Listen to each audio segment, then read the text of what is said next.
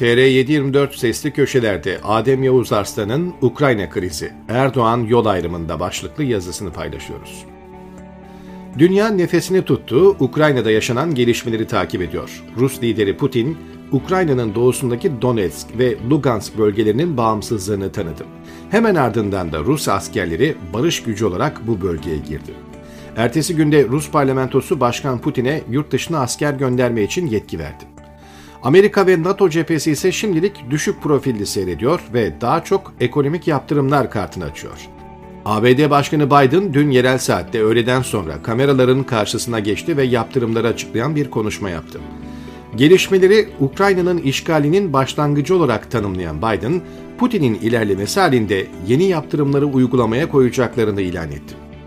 Putin'in adım adım ilerlemesi, eski Sovyetler Birliği'nin coğrafyasına yayılması ve Batı'nın bu politikaya cevabı geniş bir yazıyı gerektirdiği için bu yazıda daha spesifik bir boyuta, Türkiye'nin krizde takip edeceği yola bakalım. Sonuç itibariyle dünya yeni bir döneme girdi ve Erdoğan'ın aynı anda Rusya ve Amerika'yı idare etme politikasının sonuna gelindi. Her ne kadar Erdoğan medyası kadrolu yorumcularıyla meseleyi olması gereken ciddiyetten çok düşük bir noktada değerlendirse, olayı Rusya ve Ukrayna'dan gelecek turistlerle sınırlı tutsa da konu çok ciddi. Türkiye, daha doğrusu Erdoğan rejimi krizin başından bu yana dengeli gitmeye, daha çok ara bulucu rolüne soyulmaya çalışsa da uzun vadede bu sürdürülebilir bir politika değil.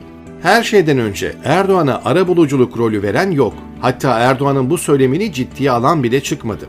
Öyle ki Türkiye'yi de çok yakından ilgilendiren bu kadar olay olurken Erdoğan Afrika'da damadının insansız hava araçlarını pazarlamakla meşguldü.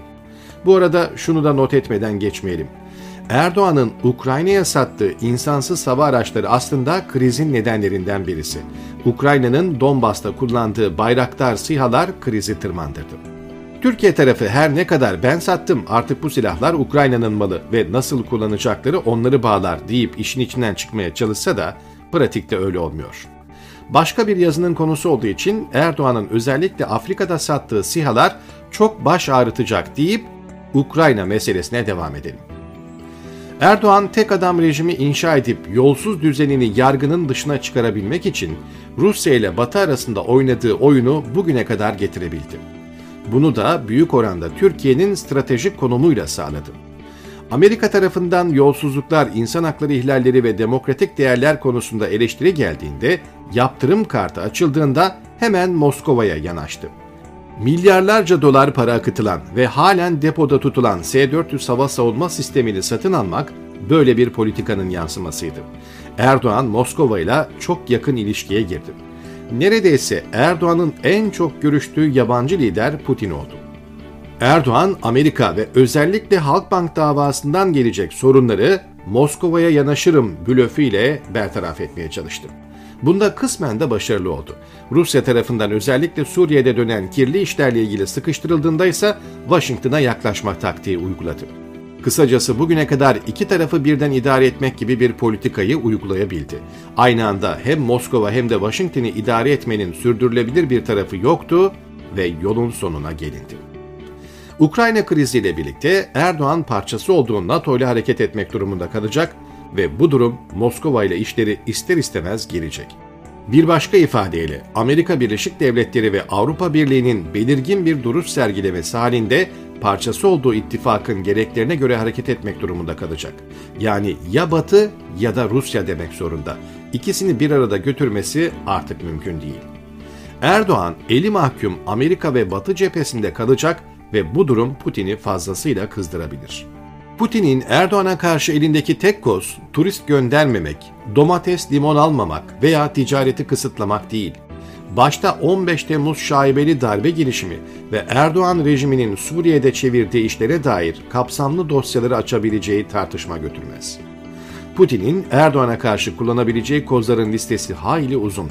Dolayısıyla Erdoğan ciddi bir açmazda. Çünkü kolaylıkla biz zaten Batı ittifakının parçasıyız deyip çıkamaz.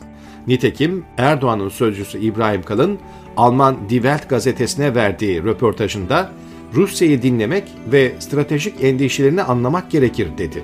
Kalın'ın bu sözleri Erdoğan rejiminin Putin'i üzmemek için dikkatli olacağını gösteriyor. Erdoğan bir şekilde NATO ve Batı ittifakında bulunma konusunda isteksiz kalırsa bu kez de Amerika Birleşik Devletleri'nin açacağı kartlar olacaktır. Kısacası Ukrayna-Rusya krizi Türkiye'yi tahminlerimizden çok daha fazla etkileyecek. Kastım sadece yükselen enerji giderleri, dövizin yükselmesi veya ihracat gelirlerinin düşmesi değil. Eksen tartışmalarının ısındığı dönemde Türkiye'de taşlar yerinden oynadı. Hem Rusya hem Batı ya da ya Rusya ya da Batı ihtimali kalmadı. Erdoğan bir tercih yapmak zorunda ve ne tercih yaparsa yapsın ödeyeceğimiz fatura büyük. Dikkatle takip edilmesi gereken bir dönemdeyiz.